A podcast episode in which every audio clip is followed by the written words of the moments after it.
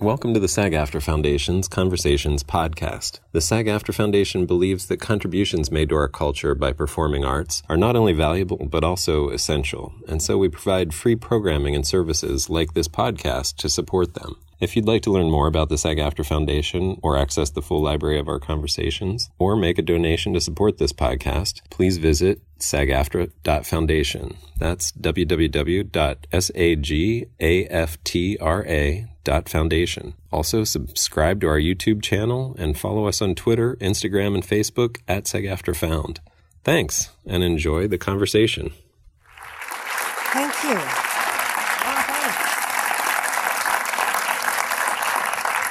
Hi, how are you? Great, how nice to see you all. Raquel, I wonder if you can tell us what inspired you to be an entertainer? What, where did it start? You know, I really wasn't aspiring very much. When I was a kid growing up, um, I was born in Chicago, Illinois. My father was from Bolivia, um, which is a country in South America, in case you didn't know. well, they didn't know too much about where Bolivia was in my father's day. Um, and he came to this country and went to the University of Illinois, where he met my, my mother. Um, his name was Armando Carlos Tejada, and my mother's name was Josephine Sarah Hall. So it was kind of, you know, a very two different worlds collided there. And um, then um, the war broke out after. Um, after college, after they graduated college and got married, and uh, he ended up working in um, San Diego, in the um, in the aeronautic um, whatever you call it, aeronautical engineering, um, Convair. Uh, yeah, making airplanes and things like that. Um, so um, when I was growing up there in Southern California, I don't know, I um, I had a kind of uh, feeling like I I, um, I felt a little like I didn't really belong in any particular sense to one world or the other. I couldn't quite figure out exactly who I was. And I think that as a child, I just liked the idea of escape and living in my imagination. So after a while and, and seeing a couple of early movies that my dad took me to, it just kind of seemed to me that being in the world of pretend was better than being in the real world. And I kind of evolved into the easiest way to get to the world of pretend was to be an actress. And I started out as a, actually studying classical ballet when I was seven, and I thought I would be a dancer first, but I then was told by my ballet teacher that I was never going to be a great ballerina, so I sort of thought, okay, well then I'll do I'll do some dancing and then I'll be an actress and I'll sing too. And so that's how I kind of evolved into becoming what I think of as an entertainer. What challenges did you find auditioning for those beginning roles, and, and, what were some of the first roles that you had that you can remember? You know, I have to say I was probably one of the luckiest people on the planet because I never really did audition for roles in the beginning. Uh, when I came here, I was already the mother of two small children. I had married my high school sweetheart. What is that little? It's not ours. Thing? Oh, as a cell phone. and um, let's see, um, where was I?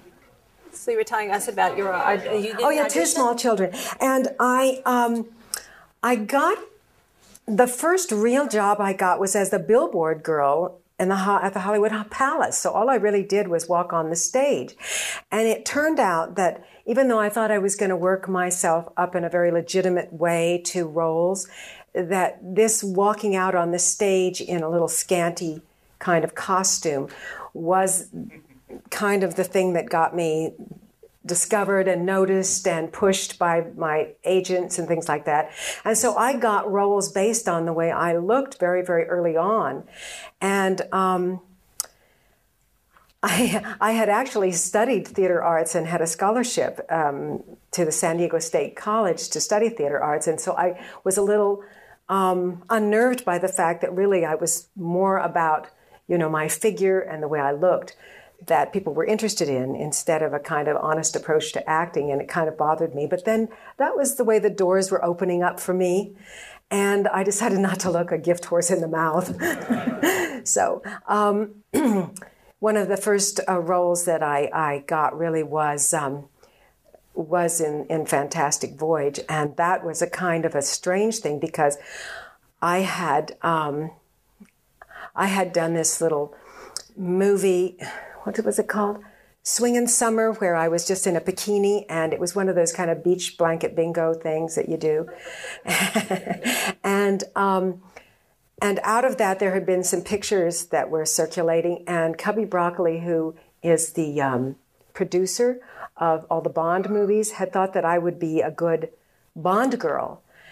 Um, and so uh, he was making a Bond movie with Fox, and and they they um, they wanted me to be this this Bond type of a girl, uh, but the movie wasn't starting right away, and it was kind of a technical thing. So they put me in Fantastic Voyage in order to hold on to the option that they had, you know, of me at 20th Century Fox. I don't know if you could follow that, but that's how I got into Fantastic Voyage, and I didn't do the Bond movie, and then I was in One Million Years BC, and then, well, you know what happened. Did you ever expect them to become these cult classics and that the poster would be no. Still no. as popular no. today? No, I could never guess that that would be what happened. In fact, I thought, you know, this is this really tacky dinosaur movie. And I was saying to Dick Zanuck, you got to be kidding. And he says, it's a classic, darling. It's really a classic. I said, yeah. Like, you know, and he sent me these old movie books, you know, these big thick movie books with all the old pictures of I think it was Victor Mature and Carole Landis made the first One Million Years BC. And I was supposed to see how this was a great film classic, and I didn't see that at all. I thought, oh no.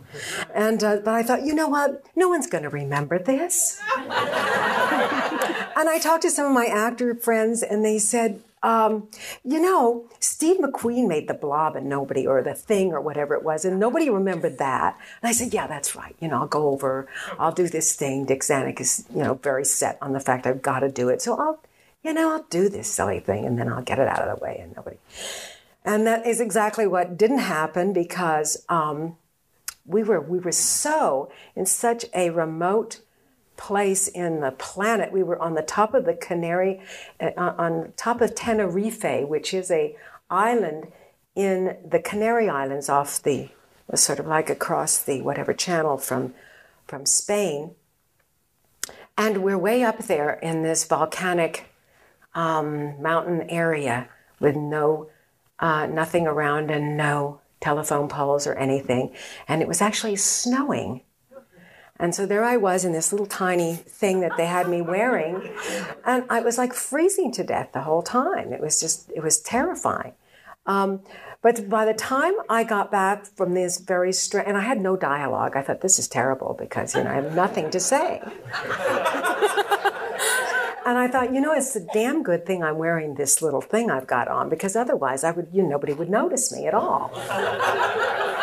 so yeah. Anyway, um, when I finally got through filming, I think it was about 10 weeks of, you know, running around between this rock and that rock and imaginary monsters coming over the, the hill and things. I, um, I came back to Heathrow Airport in London, which is the, it was actually a British film company that I was producing the movie. And I, when I got off the planes, there was this huge amount of photographers waiting for me. And it turns out that one of the pictures that was taken of me, actually just a production still, um, out there on the, you know, this volcanic sort of uh, island there, had been published all over and was all over the press. And I had become, you know, while it was snowing, I had become this major it girl. And I, you know, I was like really shockaroo. I said, wow, what's all this? And I have to say that it was exciting and great and fantastic and at the same time really terrifying. I thought, wow, what what do you do with this? I mean, what do you, you know, where does it go? What what what's what's supposed to happen now? so um, that's the um, that's really what happened. So I never imagined, Ilyanne, that I would, you know, that anything would happen from that movie. And of course, you know, that's now the whole thing that defines me forever. well, I wouldn't say that. There's there's a lot of uh, other good bodies of work. Yeah. Now, Myra Breckinridge was a very bold choice Yes. to go from there. Um, And some people say stupid on my part. well, what were you nervous about this choice? Do you regret it, or have any thoughts because it got such mixed reviews, shall we say? Well, it got mixed reviews, but the, the sort of um, nice irony about the whole thing is now it's become a kind of a, a cult classic, really. And I think it was, well, just earlier, um, I was it nine months ago, maybe a year.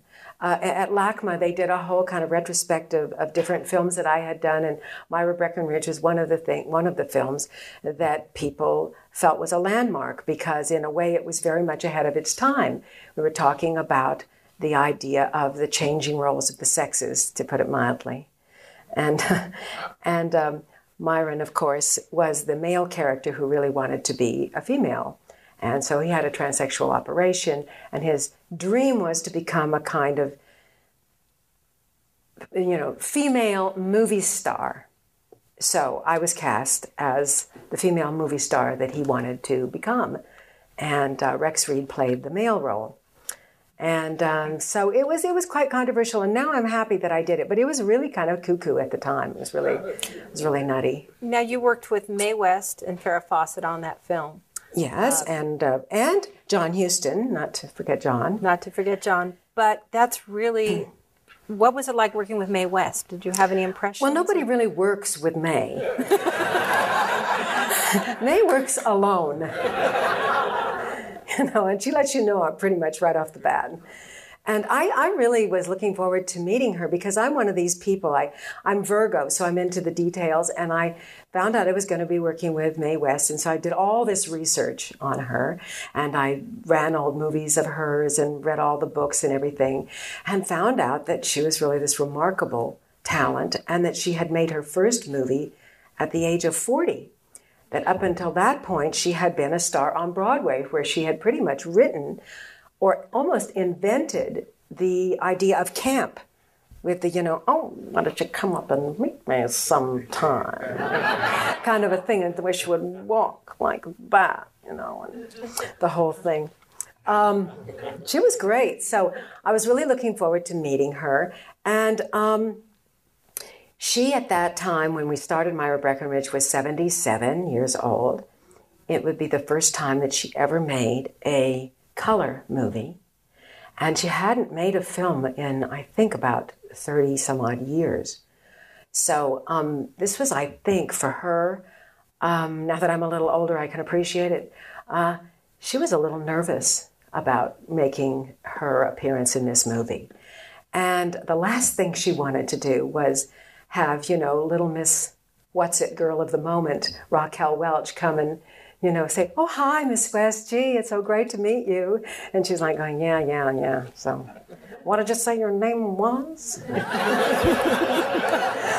so, she was not too thrilled with, having to work with me. But we never actually were, were in the same frame of film in, in, the, um, in Myra Breckinridge. Um, somehow she maneuvered it around where there was never a two shot. So,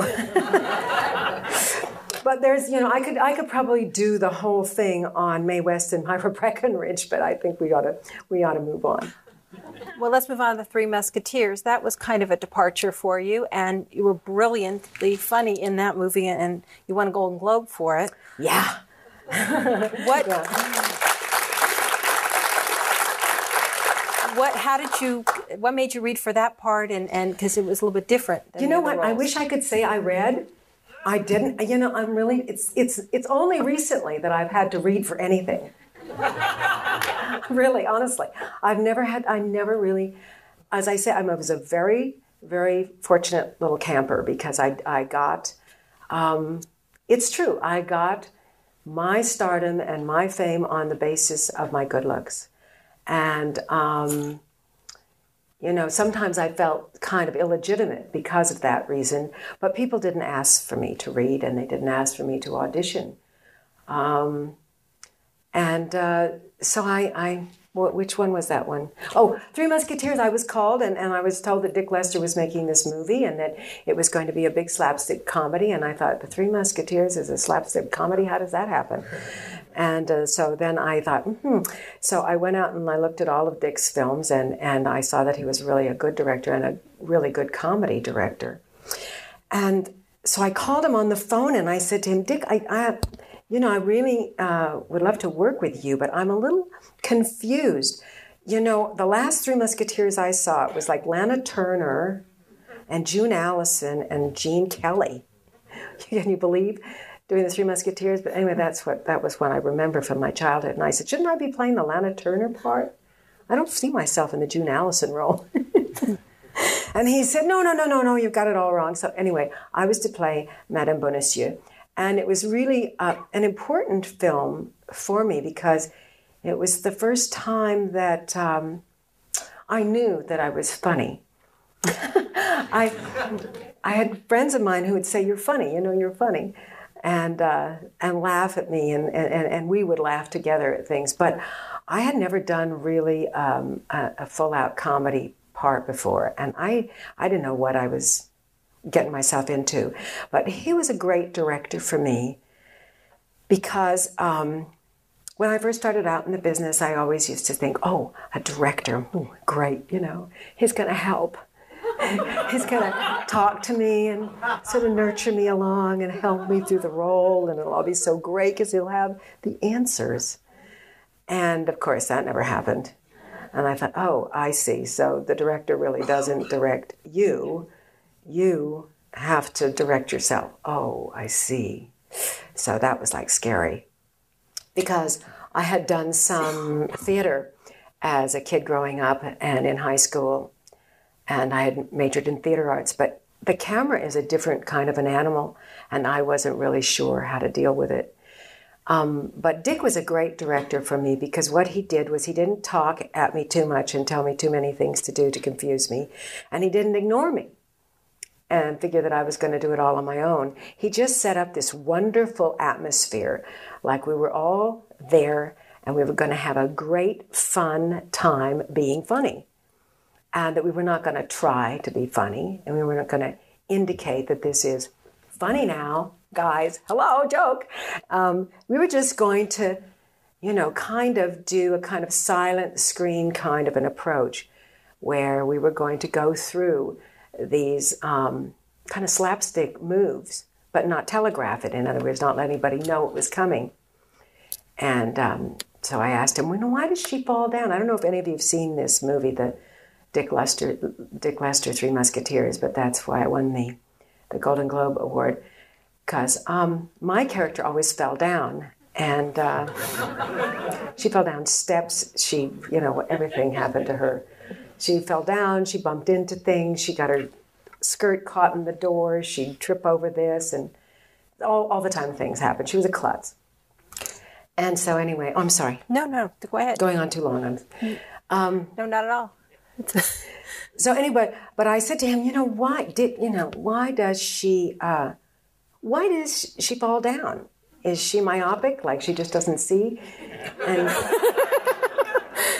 he said, there is no reason.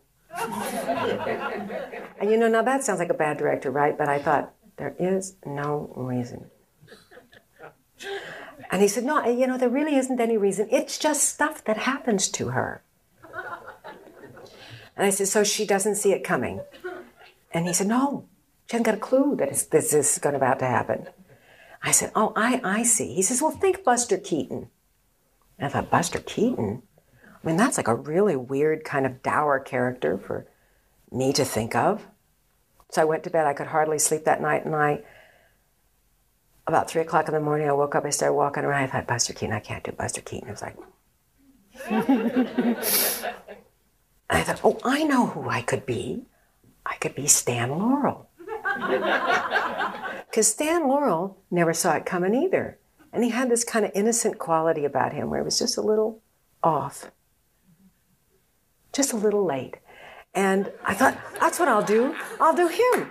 And so I was so happy because then after that, I knew exactly what he wanted from me. But it was kind of neat that he just sort of made me do the thinking and he didn't have to tell me the whole thing. So it would really be, if you're actors, you know, he would really be mine and it would be something that came from me, that fit me, that made me feel comfortable, and I didn't have to adopt his idea. And, um, and we had such a great time on the set. Everybody adored him. We had so much fun doing it. And, um, and then it turned out to be this great fun experience. And my friends and agents and managers and everything were calling me when the movie came out and saying, You got to go down and hear these people laugh. You're hysterical. I'd say, No, really? They said, Yeah, yeah, you got to. So I'd go down to Westwood and stand in the back of the movie theater and see if anybody laughed. And I couldn't believe it. I thought, wow, this is cool. you were very funny. Now, you've worked with a lot of uh, award winning directors. I mean, just a few. Quite Not as many as I'd like. uh, do you does each one approach the same way as Richard Lester? do you find that you have to adapt your style, or do you have to? How do you how do you find working with other directors like Garry Marshall, Blake Edwards, Herb Ross? I think I think that um, the thing that I, I learned is that the director really is the director. He's like the captain of the ship, and uh, you have to find a way, even if you think he's kind of maybe not your fave maybe not your favorite person on the planet, you have to kind of find a way to really think he's great and to think that he's really got a lot on the ball and he's got everything that he says is interesting and important to you. Um, because in the very beginning, I had a lot of directors, I think that because of the fact that I was a girl from one million years BC, that didn't really expect me to do anything anyway. They didn't expect much of me. And when you feel when you feel that kind of a vibe coming from the director, it kind of undercuts your confidence. And so I would have a hard time in some of the earlier movies that I undertook. Um, I felt, you know, I wasn't uh, in the groove, um, in the zone, so to speak. And um, and then I thought, you know what, this is, a, I have to figure out a way to, you know, really sort of hang on their every word and really make it fun for myself to find out what it is they want and all of that. And then it started to get easier because um, some directors are great and they're fun guys and great to be around, and others are real grumpy and kind of misogynistic and hate women and all kinds of weird things. But you know, I've had a lot of great experiences, and um, um, I've, I've worked with a lot of very talented people, and and uh, I feel very fortunate that I've been able to work under the under the guise of certain directors and and find out different things that don't come from me that help me um, make a better movie. So, Max and our audience want to know if you had a favorite director or for one particular director that stood out for a particular experience. Oh, um, what? She got tired? No. oh, male, female. so, um, favorite director. Um, I I, re- I always loved Dick because Dick Lester was a lot of fun. He was just so much fun. Um, oh gosh, I tried. I try to remember my movies. I mean, I wish I had my bio with me so I could remember them all. Um, That's okay. What about Pe- what about people you've? Oh, Peter Yates was great. I love Peter Yates. He did Mother Jugs and Speed with me, and uh, that was with Bill Cosby and Harvey Keitel and Larry Hagman, and uh, over at Fox, and and um, he was he was a love. He was a doll. Um, you know, I, I, enjoyed making that movie. I loved making Last of Sheila.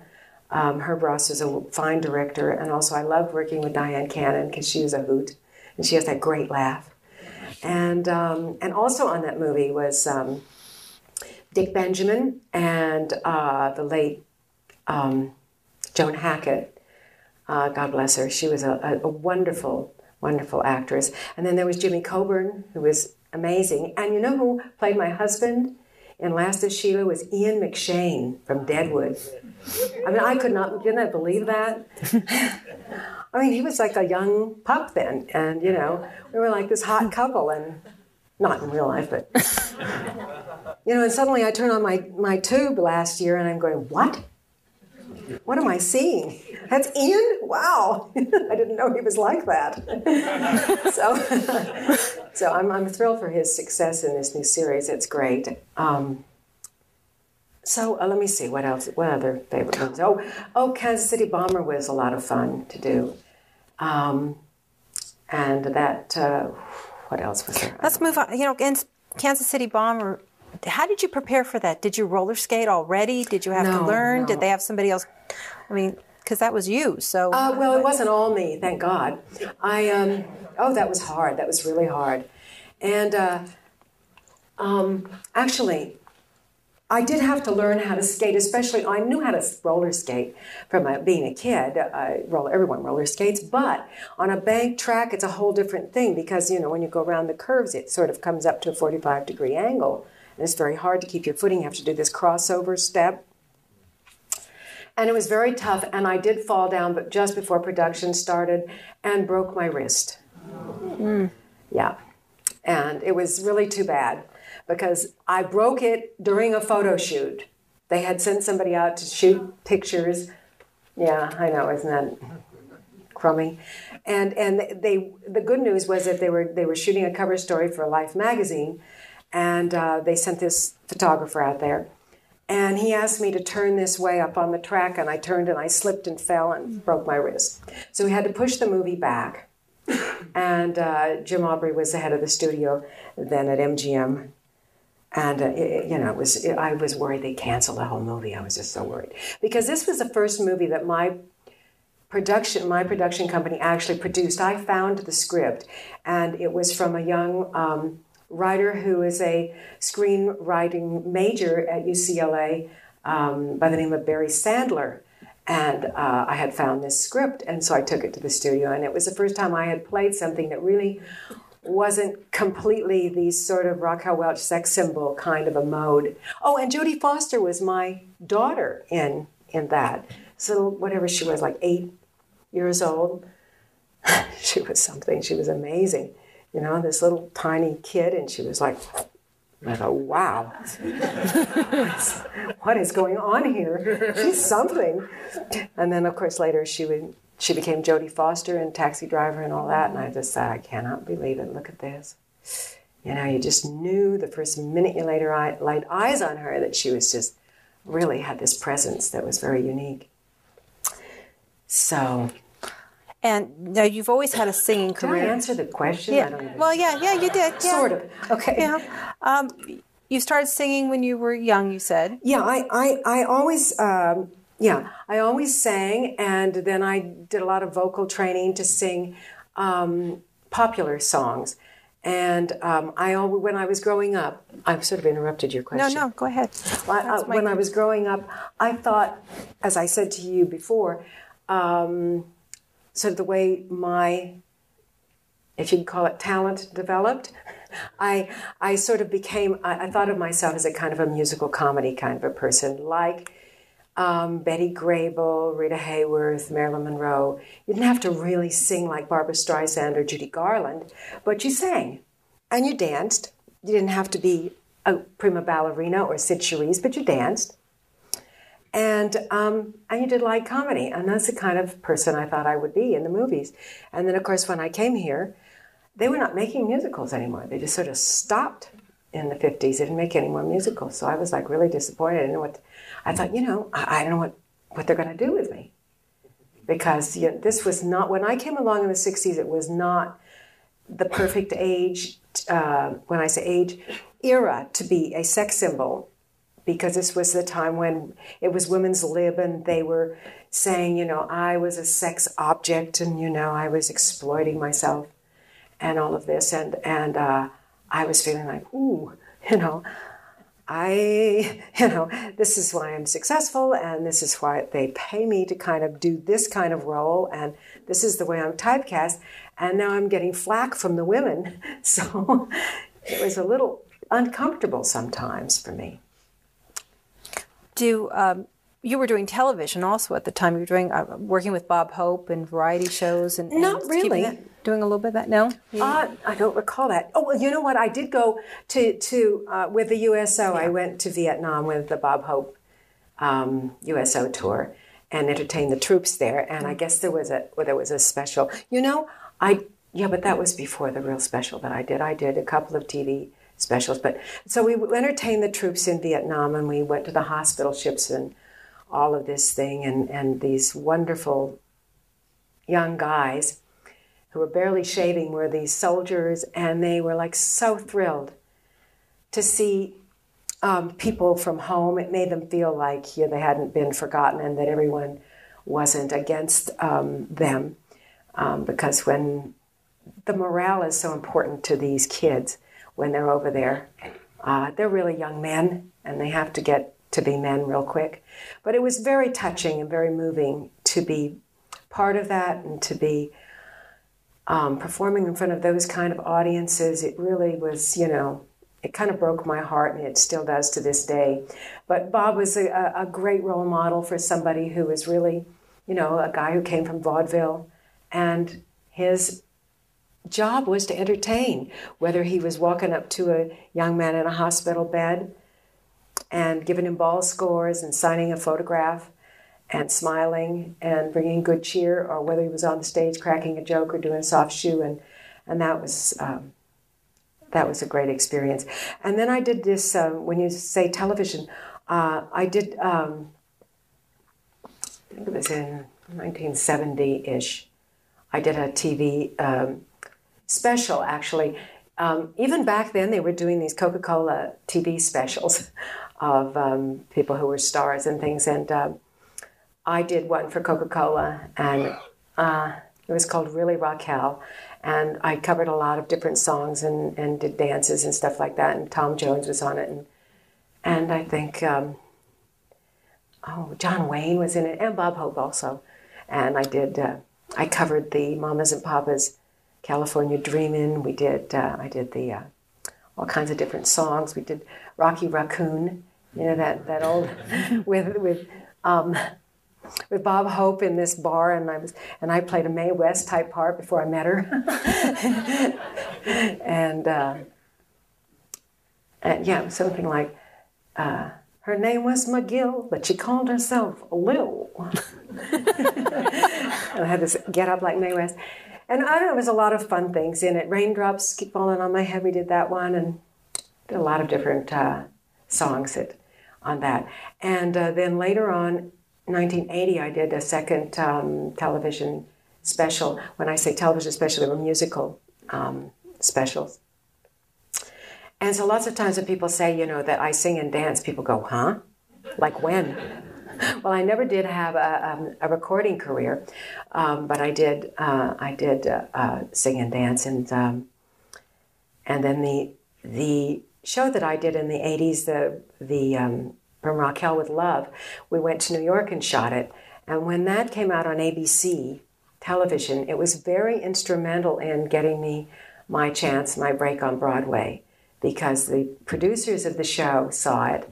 The choreographer of the show, Tony Charmoli, was also the choreographer of a hit musical by Kander and Ebb um, on Broadway called Woman of the Year.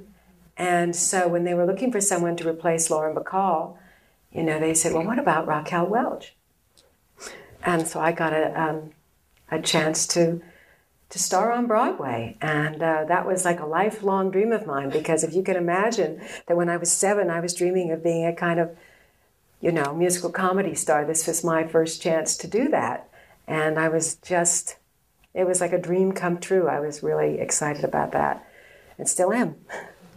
So you filled on Broadway. Not only did you step up for Lauren Bacall, but you also filled in after Julie Andrews for Victor Victoria. Yeah, that was many years later. I, I, I um, it's 1988 uh, or no, no, that's that's too late.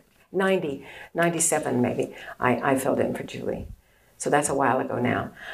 Um, in Victor Victoria. Well, I figured I did Myra Breckinridge. Now I could just, you know, the hay, you know. But it was kind of funny because, like, I'm the farthest thing from Julie Andrews that ever walked. And, you know, I was thinking, what? Are they kidding me? What was it? Are people nuts? Um, but you know, we, we changed some of the songs and things, and I I did the this male role. Um, I did it more like Elvis Presley than than the way she did it, which is kind of more British, of course and um, so I had fun with it, and and I love I love playing Broadway, and I love doing musicals, and and uh, well, I li- I'd like to do more Broadway. Actually, I like to do more theater, and just do comedy. I don't think I need to be in a musical all the time because that's really tough. The eight shows a week with the singing and dancing, it's it's really really physically exhausting. Really, very very taxing. Is the acting itself different if you're on stage or on television or in the films? Well, I do think it is a lot different. Uh, well, every different. Well, if you're doing a sitcom, that's different too because you have the live audience and you are, you know, you're playing comedy in in the broadest sense of the word. So you, you know, the timing for the laughs and everything is is critical and and then working in film is, you know, the camera is right there, providing you have dialogue. and for years I didn't have much. Um, then I finally, well, you know, a lot of people thought I was going to disappear overnight anyway, so I had to really, really struggle and everything to try to um, broaden my, my opportunities and, and keep going in my career. And I'm, I'm glad to say that I was able to survive and go through, you know, as many different kinds of roles as, as I have, and uh, enjoyed every single minute of it. Um, but uh, now I lost my train of thought. That's uh, Bedazzled. You work with Dudley Moore. Uh, yes, I work with Peter Cook and Dudley Moore, and, and, the most important person, and, and then he would be a, another one of my favorite directors was Stanley Donen because Stanley was, of course, a master. He did all these wonderful musicals. Yes, of course. And, um, and he was directing this, uh, and then he did a lot of Audrey Hepburn's uh, movies and Cary Grant's movies, and later on, and, and he was just wonderful and charming and classy and everything that you'd want him to be. And he directed that, so we had a lot of fun, but it was really just kind of a cameo role. I mean, you may realize now that, of course, they remade that with um, uh, Brendan Fraser and uh, Elizabeth Hurley. And um, I thought they both did a great job, and I thought she was fabulous and great, really wonderful. But I didn't think that the, mm, I don't want to hurt anybody's feelings, I just didn't think the movie worked as well because it got kind of too big, you know, too sort of overblown, and it didn't didn't have the charm of the smaller film, which was really about, you know, somebody making a Faustian deal with each one of the the, the deadly sins. It's more fun, I think, the original. But I did think that Elizabeth Hurley was really hot. I thought she was great. Is it strange though seeing another actor in a role that you created or put mm. your you know your brand on? Well, you know, I never felt really possessive of anything. They've done a lot of these different, you know, like Cave Girl movies. They make one. It seems like every other year they make a new Cave Girl movie. And I never feel like I own any of that. I mean, I think everything's been done before. And uh, I, uh, I feel like I was inspired by actresses and uh, personalities that came before me. And uh, some of them you would never even imagine that I would like, but you know, I still was inspired by them. And so if somebody was inspired by something that I did, that's fine. Now, you've also made some very interesting career choices for portraying an American Indian in The Legend of Walks Far Woman and a dying woman in Right to Die. oh, sorry. um, portraying an American Indian, I mean, how, how, did that come about? Did you, was that a, a that was a conscious you choice. won a lot of awards for it as well. Oh well, I yeah, I, I uh, what did I win? I've forgotten what I won on that one. Maybe I got nominated. I don't remember. Um, yeah, well, I, I had thought that it, it, would be interesting to do television. It was my first television movie. If I could do something that was different and help me make a departure away from the glamour thing. And um, I've given that up now, but back then I was still harboring the idea that maybe I could make this transition. And um, so I picked something that was really different, and it, it was a book called The Legend of Walks Far Woman, and uh, and um, it was kind of the history of the Blackfoot Sioux in uh, the Big Sky territory of Montana and and the, Indians who had survived the Battle of Little Bighorn, what led up to it, and what came in its aftermath, and. Um, so I was, uh, you know, I was hoping to do something that had, uh, you know, some kind of mm, special poignancy about American history and about Native Americans and Indigenous people. Um, and uh, it was supposed to be a mini series, and then they cut quite a lot of, of, of things out of it. So I wasn't didn't think it was totally satisfying for me, but I was glad that it got a really good rating. I think it got a 36 share, which I was thrilled with. But part of that was because I was on the cover of Life magazine, because I had just been on Broadway in Woman of the Year, and somehow the success of my Broadway um, debut pave the way. You know how it gets. I mean, the press loves you when you're hot, and then they don't care about you when you're not. And so they cared about me a lot then, and and so it just sort of worked really well. Um, Grant Tinker was the head of NBC, and he put the movie out, and it got the, a great share. And um, uh, it, it, was a project very close to my heart because I had found it and all of that. And, uh, but I, I was not 100% happy, I have to just say, with the way it turned out they kind of got to the point where they're ripping pages out of the script just to get hurry up and do it. And I felt like, oh, that was like a, a rude awakening to the trials and tribulations of developing material and then finding out what happens to it when you actually go to put it on film. And, for Right to Die, how do you even prepare for a role like that? Well, that was a role I did prepare a lot for. I didn't have to audition, though. actually, would you believe they actually called me? It was a, um, Karen Danaher had called me, and uh, she said to me, um, "This would be a big departure for you because you'd be playing a, a woman who is dying, and she's dying of amyotrophic lateral sclerosis, which is uh, popularly known as Lou Gehrig's disease, and it paralyzes you."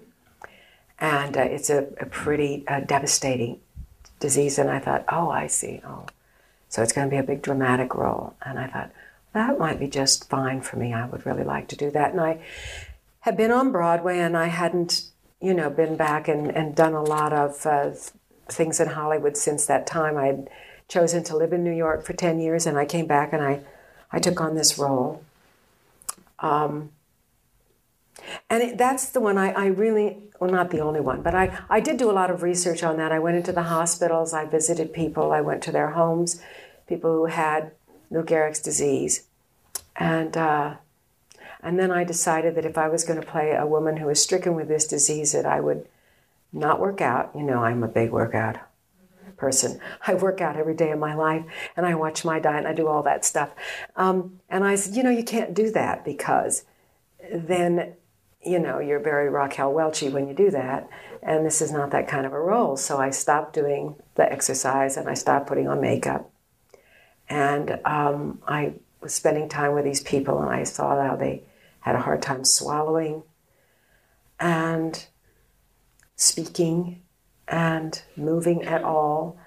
And they had talk like that, and then their hands would all shrivel up. And um, it was really very heartbreaking to watch them deteriorate, these people. And they were all very brave and very wonderful people. And you could see the human spirit was a, an amazing thing. And it convinced me that when you die, you know, you really do have a spirit that doesn't die with you when you die physically.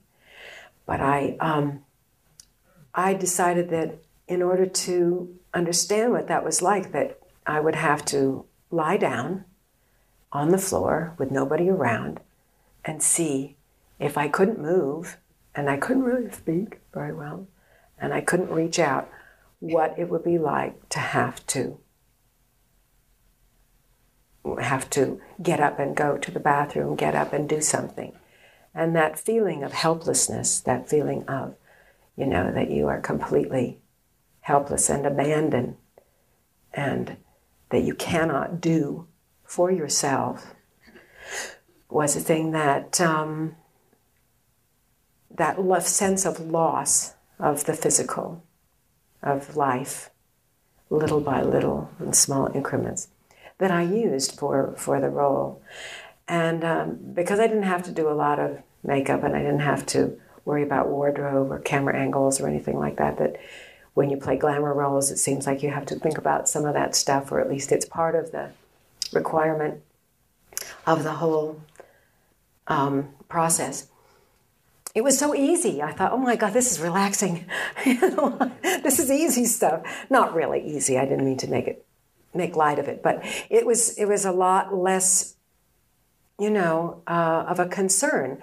And I started to uh, I fell in love with, with the idea that I was really involved in a character that wasn't me. But at the same time, I thought back to whoever it was that said, you know, that, that uh, comedy is hard. And I think that that's the truth. I think comedy is hard. That's, that's the hard work. It's like ditch digging, it requires a lot, a lot of work. Um, so why I chose that, I don't know, but that, that's sort of been my lot in life to, to be more of a comedian. And then you went on to make films such like as Tortilla Soup, which I think maybe I'm wrong, but from for me as someone who's followed your career, it was really the first time that I realized you had Latino roots. And, uh, and then you went on to make, of course, American Family as well, which was a critically acclaimed series. But I wonder if you can talk a little bit, just a little bit about Tortilla Soup, and was that a conscientious decision to to kind of be part of Gregory Nava's cast in that way? No, Gregory invited me into the cast of American Family. I, it ended up on PBS. It was actually done for CBS, but um, uh, it ended up on on PBS uh, for a lot of political reasons I won't go into. But anyway, unfortunately, we didn't have as big an audience. But it was a wonderful, wonderful. Um, project and Gregory's a very talented director and I have to say he's one of the people I've enjoyed most working with and he called me up because he's from San Diego and me, I, I grew up in San Diego, as I told you, and, and uh, from the time I was about two years old. And I had gone to La Jolla High School, and then I had won some beauty contests when I was a teenager. And he had lived in the same area, and he said that he always wanted to call me up and ask me to be in one of his projects once he became a director. So he did. And uh, because he felt like I was a hometown girl, and uh, and at that time um, in in San Diego, I was Raquel Tejada, and um, my first husband's name was Welch. I have two children with him, so I became Raquel Welch. And that's a name that I kept for my kids. And um, also because, quite frankly, when I came here, they didn't even like the fact that my name was Raquel. They wanted to change it to Debbie.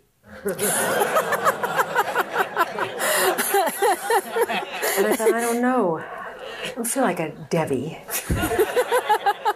I kind of, you know, really got I thought, boy, you know, this is just so so awful. And so I kind of fought to keep my name. I said, no, no, no. They'll. They said, but it's so hard. Nobody will learn to pronounce it. They won't remember it. And I said, well, okay, we'll just see about that. and I sort of made me, you know, just psychologically, I just felt like, mm, all right, you know, that was a kind of challenge to me. Um, so, you know, I kind of played the game. I did play Latino roles. I played a, um, a Yaqui Indian, which is um, a, a, Mexican Indian. Um, in 100 Rifles, I played um, a, a, Latino in uh, Bandolero with Jimmy Stewart and Dean Martin. And um, and then I did choose this American Indian role, but I think it was, um, you know, and, and, then I, later on, you know, eh, eh, now we have a kind of, mm, you know, there's this wonderful thing that happened. There's so many uh, Mexicanos coming over the border that the demographic of the Latin community is, is such that the politicians and the marketing experts want to appeal to the Latin audience now. So it's okay. suddenly. And um, so these movies of the of recent years that I've been involved in are part of that. It really had nothing to do with me specifically, but you know that more of those uh, those films were being made and television projects, and little by little. And as we know, there's so many big stars that are Latin. Um, of course, uh, famous Jennifer Lopez springs to mind, but Andy Garcia and Benicio del Toro and oh, Antonio Banderas and, and Penelope Cruz and Salma Hayek and so many that that you know now it's a, a kind of different topography out there. You know, it's kind of cool to be Latina. so it's it's welcome. Um, and of course, all the Latin community did recognize that my name, Raquel, was Latin name. And for the rest of the folk out there, they didn't know what kind of name of that is, you know, whatever. Raquel Welch, you know, the girl in the fur bikini. so. Yeah, but your character on An American Family was very different also. Yes, that was more like a real life person. I know a lot of the, the parts that I played in movies were kind of not so much real life people, in a way. I mean, even in Three Musketeers, you know, I was 15th century. Uh, uh, you know, Madame Bonacieux, you know, she's French, so with a big period costumes and all that, and, and even Wild Party, it was in the 20s, so I was always something different than I was, and certainly I was not, you know, the girl from One Million Years BC, that was another thing, and, and, and Lillian Lust, and from Bedazzled, and all that. Now suddenly I was playing Aunt Dora in American Family, and uh, she was just a regular person. who just happened to be living in an American family from the barrio in, um, in East LA and uh, in Boyle Heights. And, and it was a really, you know, wonderful, different change for me to just act natural. so um, I really enjoyed it. And Gregory was, was great because he wrote a wonderful script for me where I got to sing. I didn't even ask him. He said, "Oh, I know that you sing, and I, I've seen you on Broadway, and we'll, we'll put a song in here for you." So it was great, and it was a lovely story. And I, um, uh, Maria Canals played my daughter in it, and um, it was a kind of a thing where, where we had a little problem between the mother and the daughter, as often happens in real life. So it was a, a wonderful role for me. I really enjoyed that challenge from Gregory. Is it different working with an ensemble cast in, in a series versus a, a, film where you're together for a, you know for months at a time, perhaps on a film, but in a series maybe it's it's a little, is there any difference? With yeah, I, I think that the series work. Um, we were in the hour long format. In case you didn't know, it's a drama. In the, the it's more like working in theater because you still you play the same character each time out, so you don't have to change your character. And they just get you a wardrobe that you can wear every week, so you don't have to constantly do fittings and crazy things like that. Um, and it you, you, really feel like you're a part of a family, and everybody gets so um, on the same wavelength that you really can improvise during the course of the scenes and not step on anybody's toes. And we had Edward James Olmos, we had Sonia Braga, uh, we even had Rita, the famous Rita Moreno, who's so great, and Esai Morales, and um, um, Constance Marie, who's in the George Lopez mm-hmm. show, uh, played, uh, I think, one of my nieces. And um, Rachel Ticotin, who's a wonderful actress. And uh, we had uh, um, Austin Marquez played the little boy. And uh, we, we had a great time. It was just so um, friendly and easy because we all knew one another. And I, I think that's the most fun. To, to play that same character, to play your same character over and over again with the same people. It's like it's it becomes so much more easy, and I think the acting gets really um, very natural that way too. Uh, people are familiar. You're not having to pretend to be familiar with people who you're not familiar with, and um, you don't have a case of nerves because you know everybody and all their ins and outs. And it's I, I really enjoyed it. It's great. Love to do it again. Do you approach roles differently now than you did when you were earlier in your career? Oh, I'm sure I do. Well, you know, I didn't really approach One Million Years BC. I remember going to the director one day and I'd say, you know, I, I have this idea. And he went, oh. He said, You must, you know, he says, American actors. And I said, Well, you know, I thought that maybe he said, Please don't think. so you see that rock over there? That is rock A. This is rock B. When I call action, you start at rock A. You run. When you get in the middle, he said, You look up, there's a giant turtle coming over the hill. Scream. Okay. And then you run to rock B. Have you got that? I said, Oh, I see. Okay. So I thought, Oh, here we go. This is what it's going to be like, you know. And I thought, Well, this is just for one movie. But, you know, then once you become that, that thing called a sex symbol, you know, then that's a whole. okay. It's like gum on your shoe. You can't get rid of it. so. So, so now you're able to take roles like Spin City where you're kind of doing a spoof almost on yourself. Well, So- yeah, in a way, you know. in a way. Yeah. Is that so? Is that more comfort? Well, it was with- only with like it was just like sort of uh, uh, in Spin City. I played Richard Kind's mother, so that was like whatever joke casting because obviously you know Richard and I don't look like we're related, and he's so funny and he's such a great guy, and of course Michael J is incredible, and all the other people were wonderful, and and uh, director, producer, everybody, and uh, so we had some fun with that, and I was hoping you know that maybe it would would you know, it would work into something where I could be a regular on the show. But as we all know, Michael was suffering from Parkinson's disease and he was covering it up so amazingly that you would never know. And here this poor man was suffering terribly and so worried and trying to hang on so that the show wouldn't go down.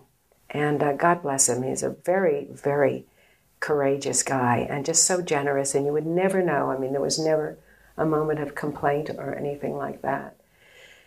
But then that was not to be. But I, I did do, uh, they did invite me back when Charlie Sheen and, and Heather Locklear um, took over the Spin City thing here in LA because they were shooting it in New York. And um, I love New York because I, I just love New York. But I love here, I love here too. And um, so uh, I, I did Spin City on that East Coast and the West Coast too. But um, I would love to do a, a TV series, a sitcom or something. It'd be fun. You mentioned you had a production company. Do you produce? Who doesn't? Do you find that that's the best way to get projects? If, if you, You know, I don't know if it's the best way. It seems to be that everybody has to try to put together projects that they are there are their dream projects or the projects that they think would be interesting for them to play a role in. And for me, sometimes it's a, a role that I might like to play, or sometimes I get to the point where I just think, well, this could be a good project. I wouldn't mind even if I wasn't in it. I'd like to see it get done, even if somebody else was in it. And um, so I think it's you know it's our creative juices, all actors and actresses. Uh, we know something about the business because really, in the end, that camera is on us, and we have to carry the tale and tell the story. And uh, so we get to learn after a while what it's all about and all the things that make up movie making. And uh, and so I think it's a natural flow that that would happen. Um, I still think it would have been, I would have liked to have been around in a different time in motion picture history. and because I, I, remember sitting next to Bet, uh, Bette Davis one time at a Lifetime Achievement Award. It was me, Bette Davis, and Burt Reynolds. And we had a really interesting conversation with Bette. And um, of course, she had the cigarette. and um, and I said to her, "Oh, Miss Davis, you know, uh, you know, you know, you are an idol for all of the, the actresses in my generation. I mean, we would give our left." To, if, to, to have the fraction of the brilliance that you had in all of your movies. I mean, there were so many of these miraculous performances. And she said, Yes. And it'll never happen again.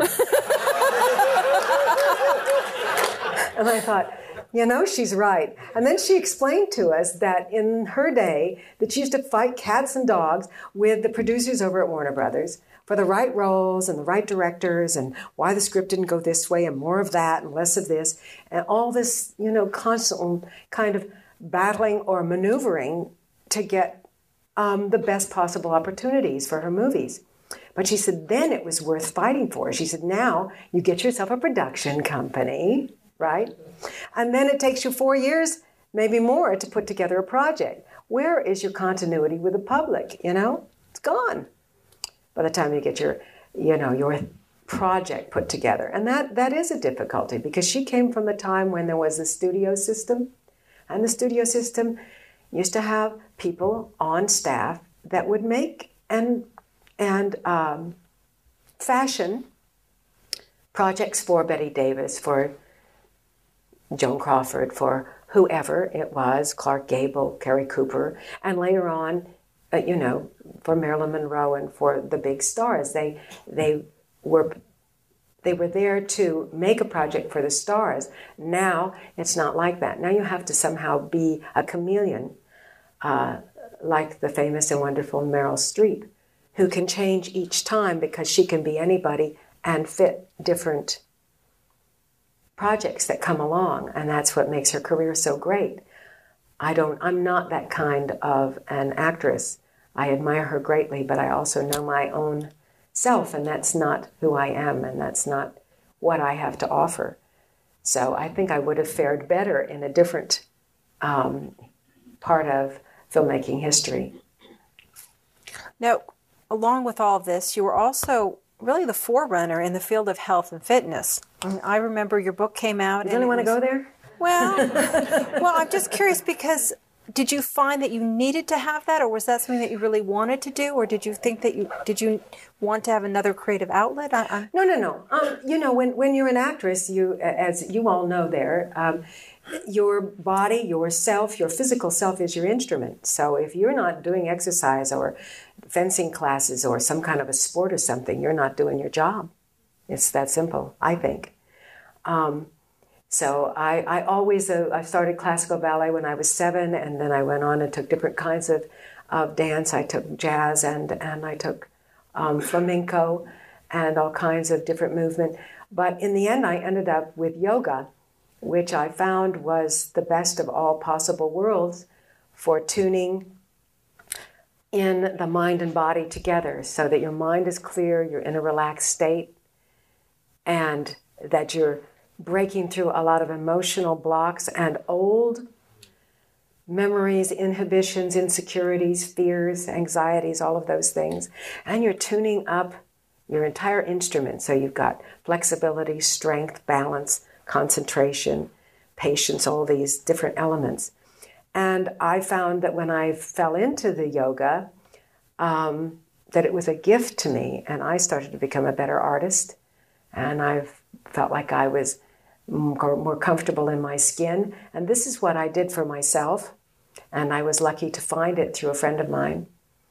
And actually, in Las Vegas, of all places, I was um, I did some some uh, of those those nightclub shows in Las Vegas around the time of the late Elvis Presley, um, when he was not the early Elvis Presley, but the you know the other one with you know the sideburns, and he was a little chubbier and had more jewelry. Um, and, um, and and so I was there, and I, had backup singers, of course. And one of my backup singers said to me, "You really going to do that ankle weight stuff before every show?" And I said, "Well, you know, it's you know I have to have some exercise. I have to do." And she said, "No, you know, you've got this stuff. That's not that's not interesting. That's you know what you." And so, so she said, "When we go, get back to L.A., you have to come to yoga class with me." I said, "Oh no." I'm not going to yoga. No. I said, first of all, incense makes me sneeze. And I, you know, I don't like any of that kind of om out kind of stuff. It's not for me. I don't really.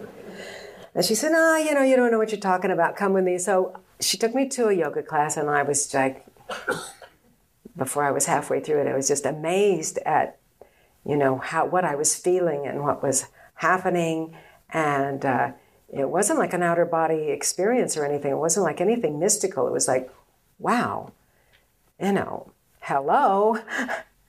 well, this is ama- this is great. This is where it's happened. This is where it's all what it's all about. This is this is where it should all begin. I wish I had discovered it when I was seven, when I was doing classical ballet. I might have been a ballet a ballerina, proper ballerina if I had. Anyhow, um, so that's how I, I, I, had it as part of my life. And then we had this big fitness craze. It started in the early 80s. And early on, I'm sure you all remember Jane Fonda came out with her Feel the Burn work, Jane Fonda workout book. And so then they, of course, asked me would I like to come up with my uh, workout book because that's, you know, well, because of the body and all that, you know. They said, so, you know, how do you keep your thing going and that, you know, how do you keep your body in such great shape? And so I said, oh, okay, well, if you really want to know, it's yoga. And they said, oh. And I said, well, no, that's what I really do. I do yoga. And I, they said, well, can't you do the, you know, the leg raises? And I said, no, no, no, I can't do the leg raises. Well, can't you do the feel burn? I said, no, I can't. I really can't because I, I, I, don't do that. How can I write a book or, or, or do that about something I don't know anything about? I said, i will do the book on yoga. And so it was sort of like my name, you know. Why don't we call you Debbie? And I said, no, I don't think so. and so it was the same thing. Well, why, why can't we do, you know, the, the feel the burn, you know, aerobic thing? And I said, no, I don't think so. And so I did the yoga book, and it was a huge success, and it was um, translated in lots of different languages all around the world. And uh, and now, of course, yoga is hip and happening, and everybody's doing it. Madonna.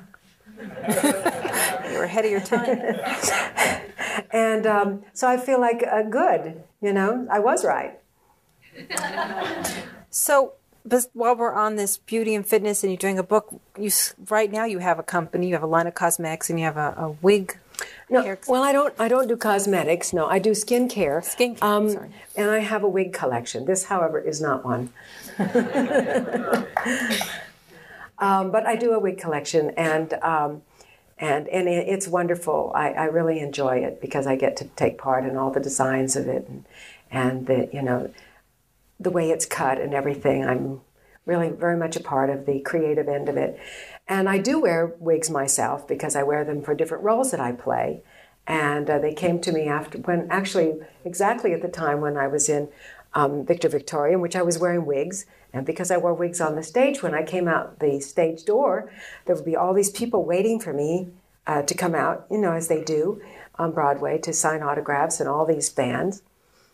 And I had to, ha- had to look nice, and I didn't want to set my hair, so I wore wigs. I wore wig, we're wearing wigs all the time. And somebody realized this and said to me, Would you like to put out a wig line, so a line of wigs? And I said, Yes, I would love to.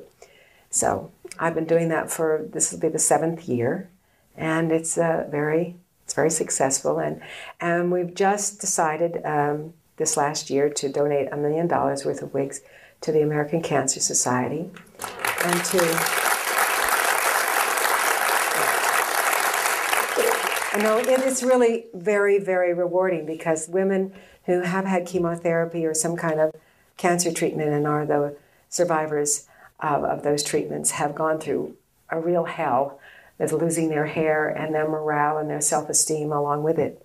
And the fact that they can get a beautiful, stylish wig by Raquel Welch, you know, makes them puts a smile on their face. So it's it's that's something that has uh, been a uh, a real bonus out of this whole enterprise.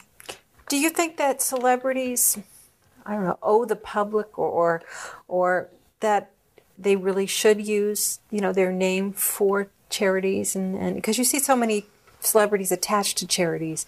Well, I know that Bill O'Reilly doesn't think so, but I, I, do think that it's a good thing.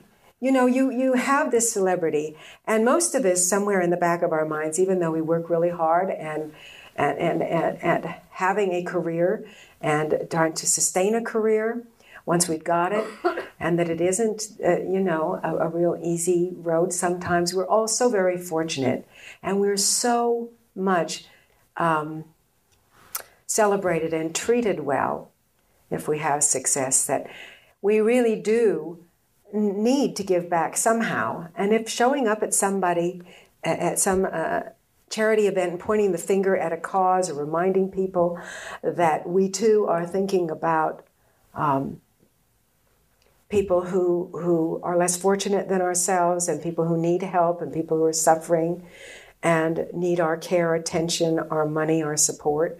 I think that that's a good thing. Um, you know, I, I don't see anything anything wrong with it. I'd rather see people use their, their time that way uh, than, well, lots of the way they use it. I mean, so. But I I'm just curious because you, you have self described yourself here as, as a sex symbol and you were known for your body and, and your image. I'm just, did you have any trouble with people taking you seriously when you went to these serious Well- issues that you were Oh, well, advocating? no, they didn't. Uh, well, I don't think so. Um, well, yeah, they took they didn't take me seriously as an actress in the beginning. They said, "Well, what? You know, she's got no dialogue. Can she speak?" and uh, and you know, it was fun because uh, there was that poster, and the women really didn't like me all that much. You know, they were like really having a good time pulling me down, and they thought, "Yeah, you know." And just a body, just a face. She'll be so over in six months. And good riddance. And so, uh, you know, it, I, I had that kind of skepticism to work against uh, in my career. And in the beginning, it did uh, kind of hurt my feelings and make me feel self conscious. But I, I had to get over that because you know, I just felt like um, you can't always ask people to love you for the reasons you want to be loved. I mean, even if you're not an actress, we know that story. People expect you to do things or like you for reasons that you think, why? You know, that's not the reason I would like you to respond to me, but this is this is just reality.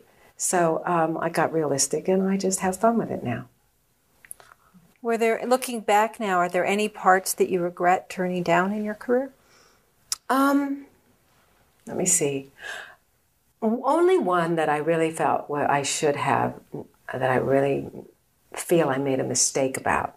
I turned down some roles that I, I think I did the right thing for me. But there was this script that came into, into my house, and it was called Alice Doesn't Live Here Anymore. And I thought, well, why would anyone want to see me play this woman in this sort of she you know it doesn't have any money and she doesn't have any and she's got this daughter or these kids and she's still i thought i don't know I, I, I can't see myself doing this role.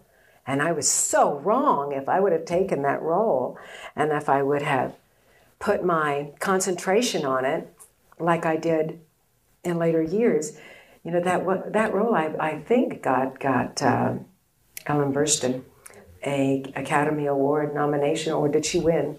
She won. Yeah. Well, you see. So, yeah, more guts than brains. Well, but conversely, is there anything that you're really glad that you turned down? I think I'll leave that alone. Oh, okay. um, you know the the shape of women, the actresses nowadays, they're clearly not your shape. They're not what you. I mean, to me, they're they're pretty flat and and and you know. well, there's some of them out there well, there. very very pencil. They got the whole kit. So, do you see that? I mean, do you see the change? Do you see think that there's Well, there been are a lot of really, really, really thin girls, I, I must say. But you know, I was very thin too back then. Yeah. Well, you're thin now. No, I'm not. No, I'm not thin now. But you know, back then I don't know what I was, a size two or four or something. And I had very slender hips, tiny little waist, and everything. And it, uh, and then I had, you know, the full crowd in the balcony. So.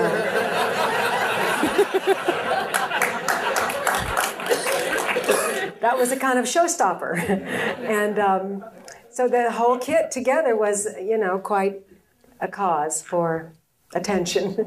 and um, but I, I think there's, I mean, there's a lot of well, look at Jessica Simpson seems to have a lot of curves, doesn't she? Yeah. And oh, there's a there's a few out few people out there. There's a lot of taller girls. I think. I think they suddenly got very very tall. So what they've got doesn't look as much as it is because it's spread out. You know, There's so much to. You know and and but it seems like there's a lot of tall girls like uh, Nicole uh, Kidman and um, the wonderful uh, Cameron Diaz and and who else? Gwyneth, Gwyneth Paltrow, yes, and and the gorgeous uh, Charlize Theron, and and you know see all these girls who are absolutely gorgeous and and breathtakingly beautiful, And they all do those ugly roles so that they can be considered real actresses. And I only did a, one of those, I think, you know, and that was The Right to Die. Now, your daughter is an actress. Yes. Did you encourage her to go into acting, or Um, are we, were we going to take, um, oh, I have questions that we're going to move right into questions from people in two minutes. I just wanted to ask in terms of your okay. daughter. Oh, I didn't. Uh, I did uh, encourage her. I thought she, you know, I would encourage her to to be an actress, but you know, she always told me she didn't want to be one. But then you know how daughters are; they don't like to tell their mothers what they're really thinking.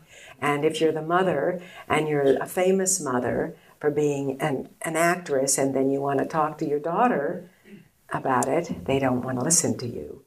Well, at least that's what I had happened to me. So I could give her lots of advice, but she wasn't interested in my advice. So I don't really have too much to do with her career. She really pursued it on her own and pretty much made it, uh, made the, gotten her breaks um, in Cocoon, uh, which was her famous movie that she did uh, many years back. And, uh, and, and she could have um, parlayed that into, I think, a major uh, career but she was not as ambitious as I, I was.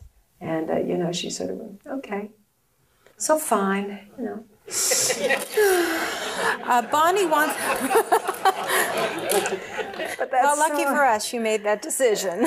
I, I think it's very unlucky. She's so beautiful and she's such a great girl, but she's just not really like I was really bound and determined I was going to, you know, have a career. And it meant everything to me.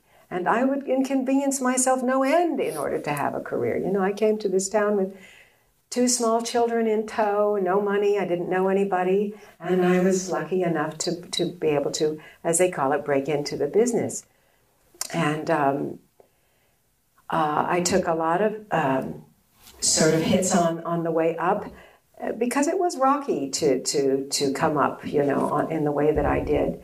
But, you know, I was willing to stay in it for the long haul and go through all the uncomfortable parts and the difficult parts. And you have to really want that um, because it's not, you know, it's not always user friendly.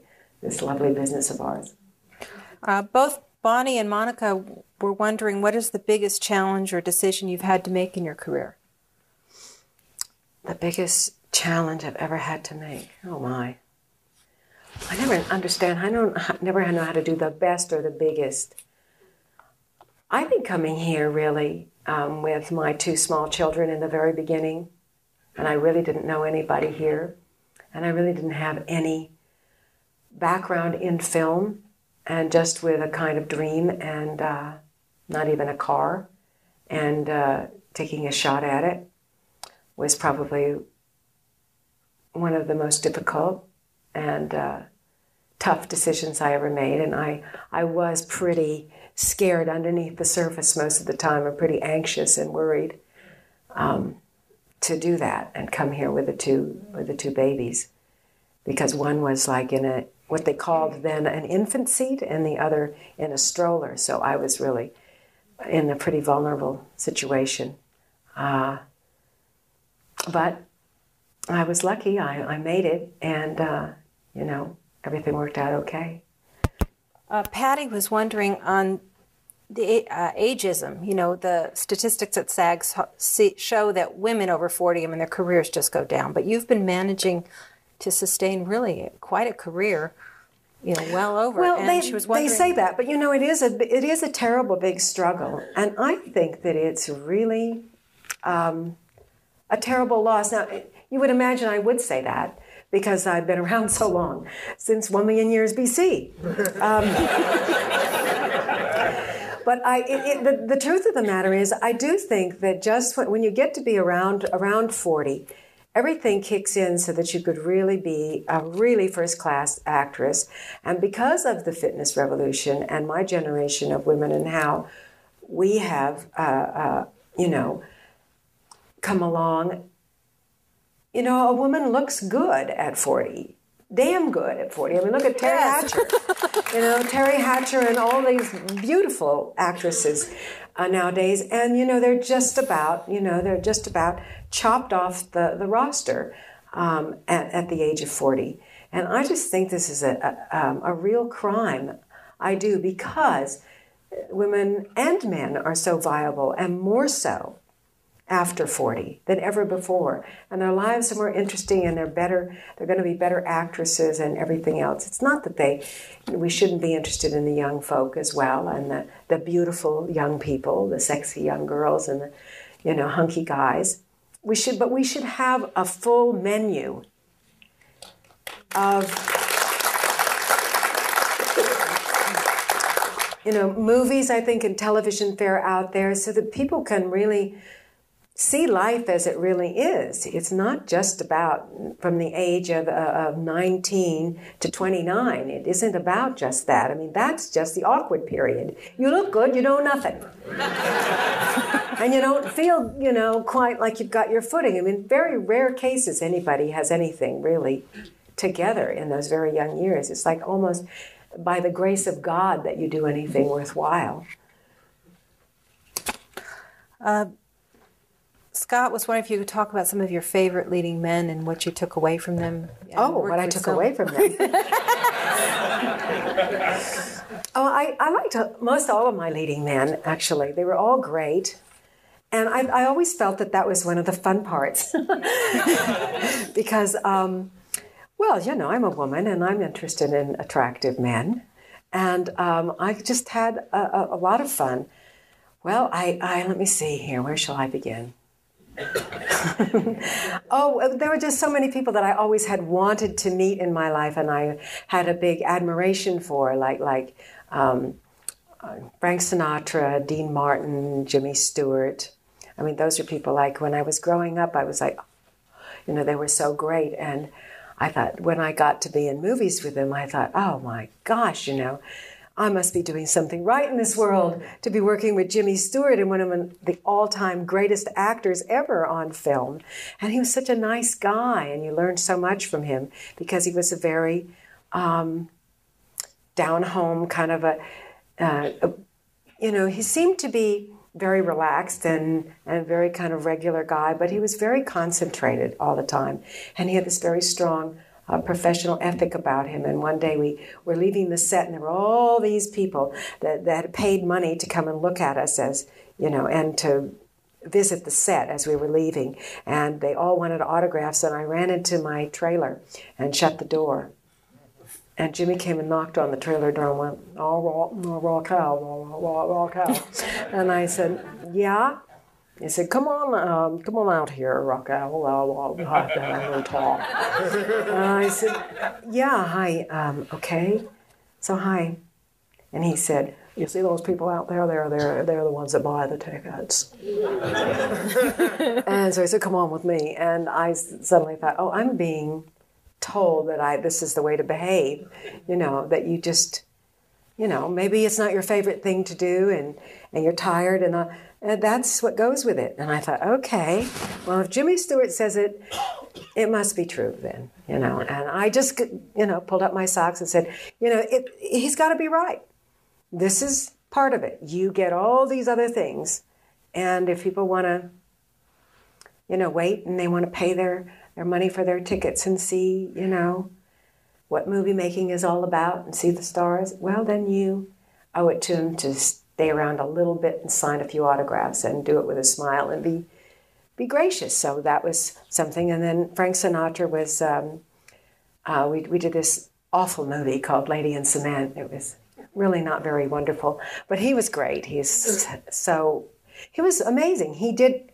You know, they say that, that Frank would never do more than one take. Well, he was always perfect on the first take. So that was the thing about Frank. I, I, maybe he wasn't always that way. I don't know, but he was like perfect on the first take.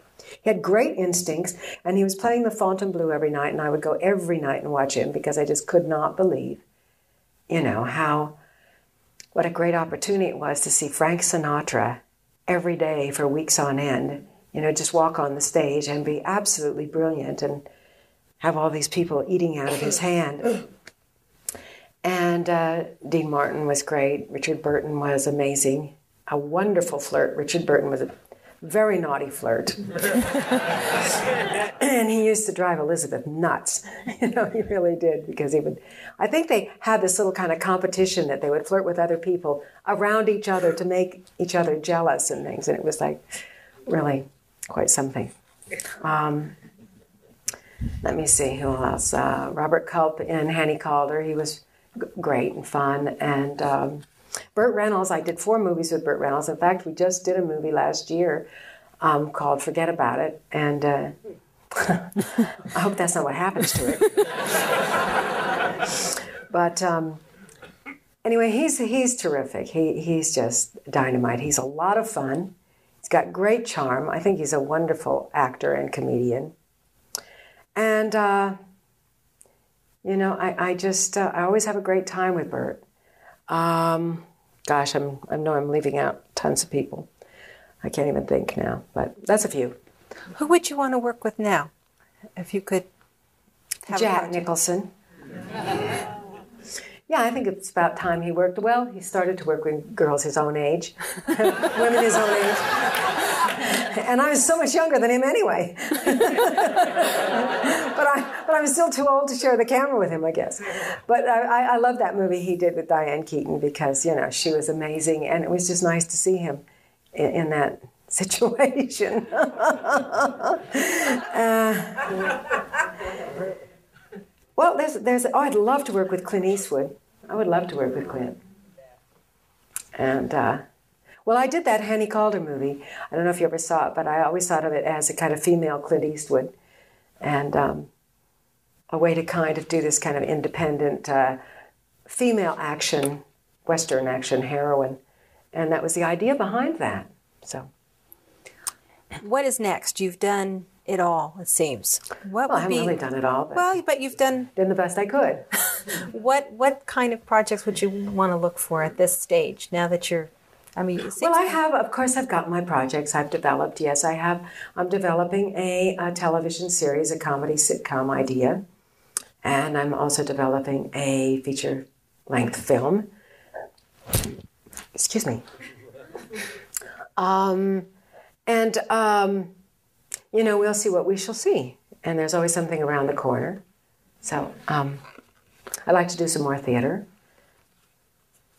And Ellen's asking when. What's your perception when people think of you? How would you like them to think of you as an actor, singer, dancer, Oh, comedian, gosh. or just every all of it? You know, I really, I, I, I, I got humble in my middle age, and I just don't really, you know, however anybody wants to think of me, as long as it's clean, is okay by me. And then uh, we'll take uh, one last question: Is what kind of advice would you give to someone starting out now, or or what kind of advice would you give to people who are starting out projects? Oh, um, you know, I, I really think I'm a poor person to give advice. I, all I can do is tell about my my experiences and my impressions of things, uh, because everybody's experience is really so um, personal and unique. Um, but I have to say that. Um, if you want to be, and uh, well, I don't. Is anybody here starting out?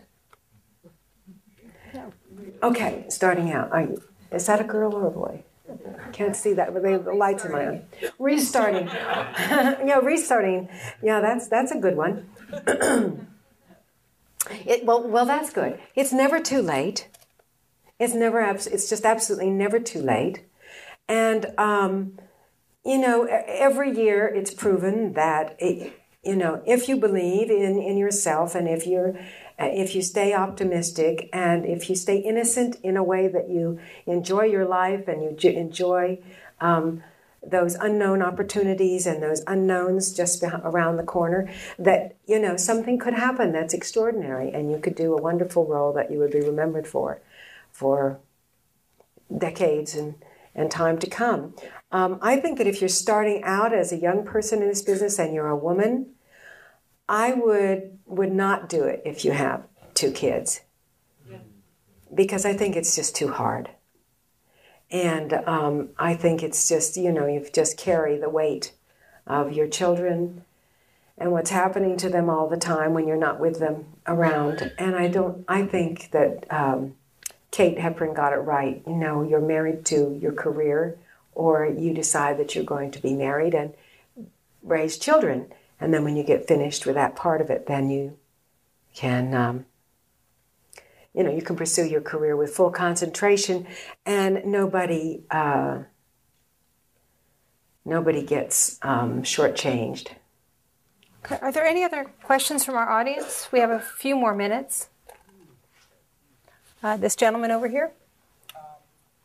Have you, in your long career, did you have any uh, experience with the casting couch syndrome? And how did you, how did you personally react to that? I ran around the desk down the hall. Oh, yeah. Oh, it was ridiculous, you know. I mean, women talk about sexual harassment. There was no such thing called sexual harassment in my day. And believe me, before my day, it must have been going on like crazy. And it was just one of those things. You, you just kind of, you just knew that it, it's kind of interesting because I do think I remember when I was about 13 and the early stages of my physical development, and I would start to notice that men in particular would pay attention a little bit too much in the wrong way at a very young age.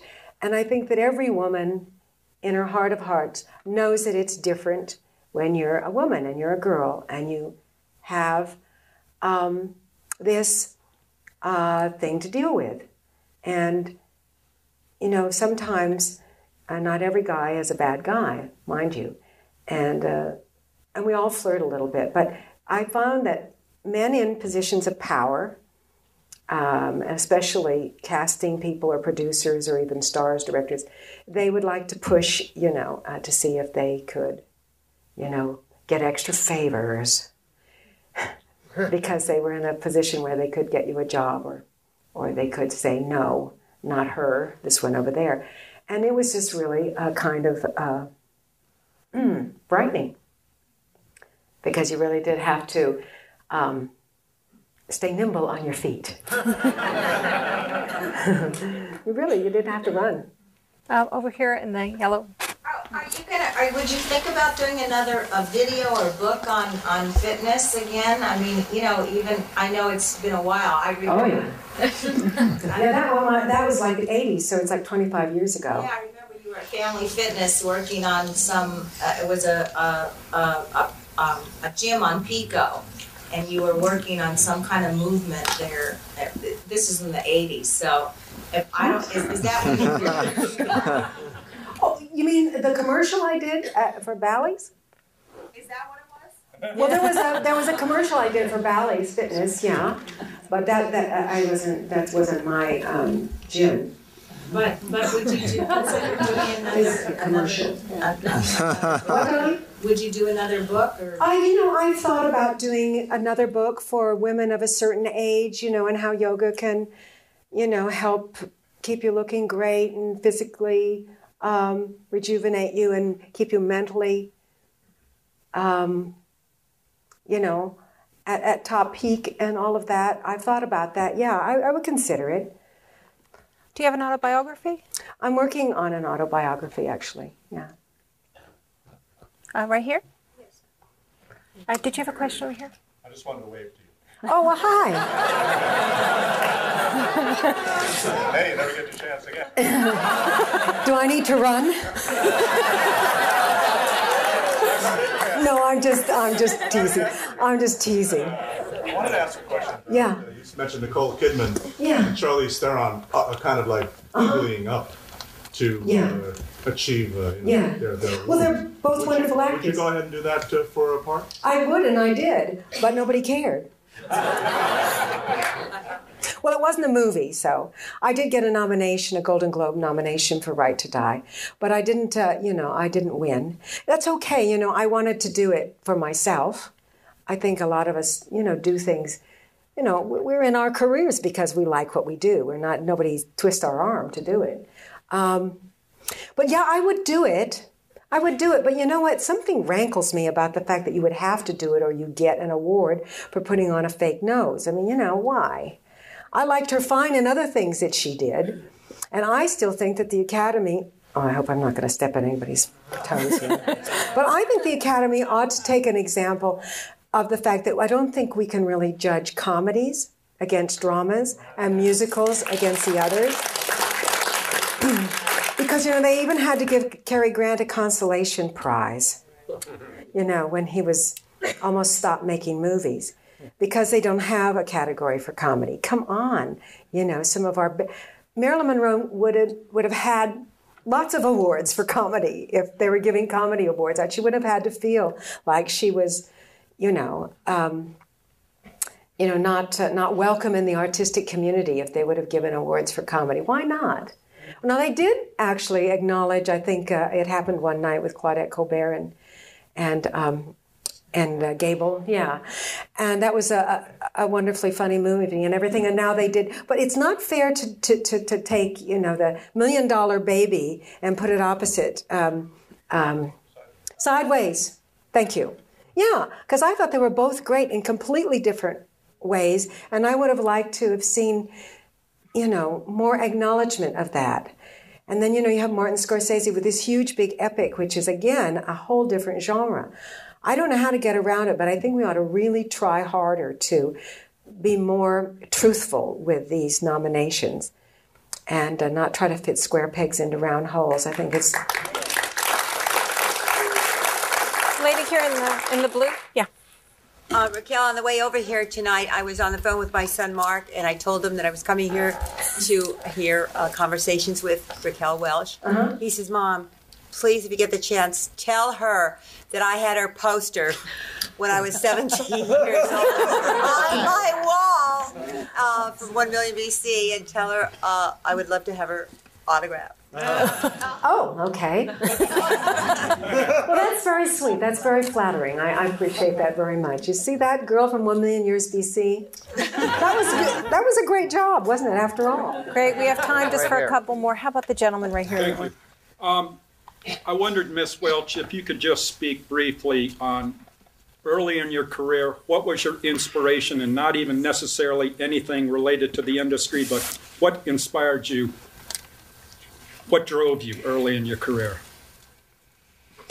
You mean what made me want to be an actress? No? Just, just what gave you the spark to just really, you know, really pursue it? She looked in the mirror. you know, I didn't really think I was pretty when I was growing up because I had seen all these movies and all the girls that I saw that were considered beautiful or I thought they were all blondes. So I didn't really think of myself as being beautiful. And uh, I got that from reactions, you know, when I, as I say, when I started to, you know, get into puberty, I started getting reactions from people. And I thought, oh, well, this is interesting. Maybe it's okay actually you know. And um, so I, I but i um, you know i just think i had that drive. Maybe it came from my father because i think that when you come to this country as an immigrant and you want to be american and it's your dream he came here to study aeronautics and space and i think he had this kind of drive and vision and i think something about his character got into my head and so I had also, I found a vision, something that made me happy, something that I could aspire to. And it was to be an actress and to, you know, escape reality, as I said before, and to be outside the norm and be able to express myself. I felt like when I was a kid, I didn't get to say too much about what I wanted. I, um, I don't want to go into all the details of my childhood, but as a child growing up, I didn't get to, I didn't have a real voice in it. Well, and so it gave me the answer I expected you to, but I just wanted the audience to hear it for themselves because oh. that's, you know, and I, I applaud you for giving the acknowledgement to the parents. Oh yes, I think it is a lot in, in, your parents. And I've looked at other actors and things. I mean, even Tom Cruise now, who's so much in the public eye. and who I like actually because I remember seeing him in Risky Business, and I went with my daughter, and we thought he reminded me of my son Damon so much. We both went, Damon, you know, and. Uh, but he, uh, I found when I read about him, his father was not present, and his mother sacrificed a lot to, you know, give him what she could and to make sure that he was able to pursue his dreams. And I think that his mother doing that for him and the feeling that he was striving to look for you know a, a, an acceptance because his father wasn't there i think that that probably drove him i'm only you know uh, no no don't even i mean i know him to say hello but i don't know him really. But i think that there's a story like that behind most actors quite a, quite a few of them or they you find that they've traveled constantly and they haven't they felt like the odd man out that they didn't they were strangers and it was hard all the time to feel uh, accepted. And so it builds a, a funny kind of little insecurity in a way and then you compensate for it by wanting to you know go out and be uh, express yourself in front of people and and verify that you're you know that, that you have something to say and that you are received well uh, in fact, there? Yeah, yeah. Hi, Raquel. Hi. Um, the Lakers have obviously are not in the scene anymore, but I was wondering if you watched the game last night, and if you are glad. You mean Spurs? Yeah, I've seen you at Laker games before. Yeah, yeah. And um, that. What do you think of Phil Jackson coming back? well, but didn't they say he's not coming? Yes. Oh, he is coming. He's coming. okay. Well, I missed a couple of days, and you know those things change. Well, you know, um, I think Phil is is great because he's. I think he's a great psychologist, and maybe he can make a team again out of the Lakers because they're all not together, are they? At all. Well, no, it's not the Lakers anymore. But you know, I do I do think that it might be a pipe dream because I think you know those that combination of all those guys together, you know, Horry and, and Fisher and Fox and and and uh, Shaq and Kobe and but there was like they were all so amazing. I mean, it was they were an amazing conglomeration of talent, and I think you know you had a couple of stars that kind of thought they were the whole banana, and they really weren't. How about the question over there in the corner? Right? Yeah, you. Yeah. Hi. Hi. Um, great talk tonight. Thank you so much. Oh.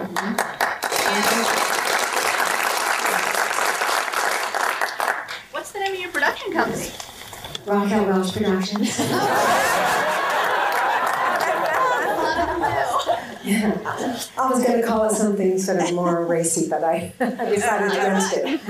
Yeah, right here in the front.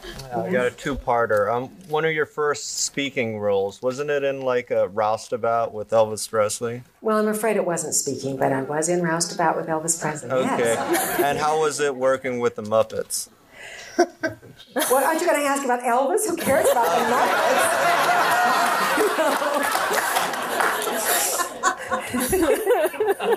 this piggy was exactly like Mae West. when we got we were finished with our duet, you know, she just turned at me and said, "Get rid of her." but Elvis was like I was like so gaga I was going to work with Elvis because I remembered when I was 13 or 14 seeing him live in San Diego. And, you know, that was, I thought, oh, that's what sex is all about. Now I get it. You know, I was not too sure, but I thought, oh, I get it now. And so it was like, from then on, my life was like before Elvis or after Elvis. You know, everything was about Elvis. So I was really stoked that I got a very tiny little part in uh, what was it called, Roustabout. And um, I got to actually like be near him but by that time, he wasn't the Elvis, the, the early Elvis that I loved, and um, but it was it was a thrill. And then when I was working Vegas, he worked at he worked at the International Hilton Hotel where I worked too. So I felt like I'd really arrived. You know that it was Elvis and me at the Hilton. uh, one more, and right there in the back. You mentioned um, it, your experiences with Marcello Mastroianni. Oh, Marcello, yes, I forgot to tell you about him. He was so wonderful, and he was so, so handsome. And he was such a, a, a wonderful actor. But you know, uh, the thing about Marcello is he slept all the time. Really, in between in between takes, he was always sleeping. It was like, and you you know you'd come over and you'd say, Marcello, and he'd go, Ciao, si. And I was just like, what is going on here? You know, it's really kind of disappointing. But um, but he's this really wonderful, mellow guy, and I had, of course, I had admired him when you know from the time I was much younger in those movies with Sophia Loren. So for me to be able to be in a movie with Marcello Mastroianni, you know, it was, uh, you know, like I thought I had arrived and died and gone to heaven. Well, thank you so much for being Well, with thank here tonight. This for has been a great evening.